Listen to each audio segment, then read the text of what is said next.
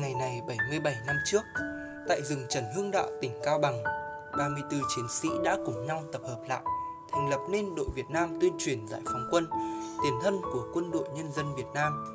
Nơi đây đã có ba người anh hùng được vinh danh, nhưng mấy ai hay, đằng sau dáng vẻ kiên cường của họ là những nỗi đau dày vỏ cả thể xác lẫn tinh thần. Và chiếc lường ngà của Nguyễn Quang Sáng chính là minh chứng rõ nét cho những nỗi đau mà họ phải chịu. Một câu chuyện vang lên tiếng nói đầy xót xa và buồn bã giữa những năm tháng chiến tranh. Chiếc lược ngà, một câu chuyện cảm động đã lấy đi bao giọt nước mắt của người đọc về tình phụ tử thiêng liêng, cao cả. Phần đầu câu chuyện là những ngày về thăm nhà của ông Sáu sau nhiều năm xa nhà đi đánh giặc. Cô con gái bé bỏng tên Thu bướng bỉnh không nhận cha vì vết sẹo hằn sâu trên má, dù ông Sáu tìm mọi cách bày tỏ tình yêu thương con của mình.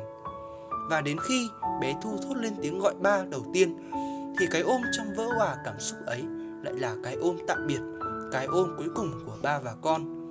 Mang theo nỗi nhớ thương chịu nặng, ông Sáu dành hết công sức làm cho con gái một chiếc lược bằng ngà. Và trước lúc hy sinh, biết mình không thể vượt qua được, ông đã giao chiếc lược cho bác ba, mong bác có thể thay mình chăm sóc và yêu thương bé Thu.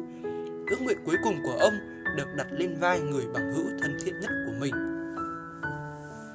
Một điều chắc chắn rằng khi đọc ai cũng sẽ thấy nỗi đau, sự bi thương trong chiếc lược ngà chân thật đến khó tin bởi nó tái hiện lại một câu chuyện hoàn toàn có thật.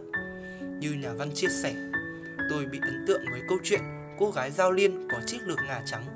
Sau khi tôi nghe cô ấy kể chuyện, tôi ngồi viết một ngày một đêm là hoàn thành tác phẩm này. Thêm vào đó, Nguyễn Quang Sáng cũng là một người đã ra chiến trường, đã trải qua biết bao lần vào sinh ra tử. Hơn ai hết, ông hiểu rõ sự thống khổ của chiến tranh mà người chiến sĩ phải chịu đựng. Họ, những người như ông Sáu, bác Ba, những người anh hùng dũng cảm, gan dạ, luôn mang trong mình một ý chí kiên cường, quyết bảo vệ đất nước. Nhưng một cuộc chiến, tựa như cơn sóng thần, đã lấy đi của họ quá nhiều. Thanh xuân, tình yêu, cuộc sống bình yên, sức khỏe, tính mạng. Nhìn vào hậu quả của những cuộc chiến in hẳn lên Tổ quốc, ta nhận ra cái giá của chiến tranh là quá khốc liệt. Và câu chuyện của ông Sáu cũng như của ba người khác đều chân thật đến đau lòng. Nếu được miêu tả câu chuyện này trong ba từ, đó có lẽ sẽ là chân thực, mộc mạc, chứa chan nước mắt. Hình ảnh chiếc lược ngà, kỷ vật đầu tiên mà cũng là cuối cùng, tượng trưng cho một tình yêu thương bất diệt của người cha dành cho người con của mình. Chỉ vòn vẹn bảy chữ, yêu nhớ tặng thu, con của ba. Đọc đến đây, nước mắt tôi đã như trực trở rơi xuống thứ tình cảm sao mà thiêng liêng, diệu kỳ vô cùng. Nó khiến con người ta cảm thấy ấm áp hơn, trưởng thành hơn. Nếu không có chiến tranh, thì có lẽ ông Sáu không phải xa cách con lâu như vậy. Không có chiến tranh, sẽ không có những cuộc chia tay đầy đau khổ, xót xa như vậy.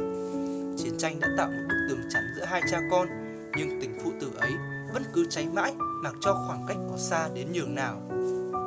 Đọc truyện ngắn trước lược Nga, à.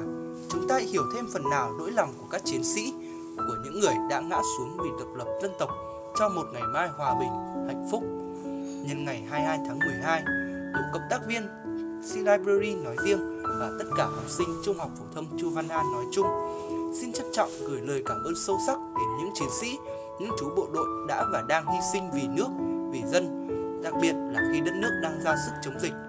Chúc mừng kỷ niệm 77 năm ngày thành lập Quân đội Nhân dân Việt Nam 22 tháng 12 năm 1944 22 tháng 12 năm 2021.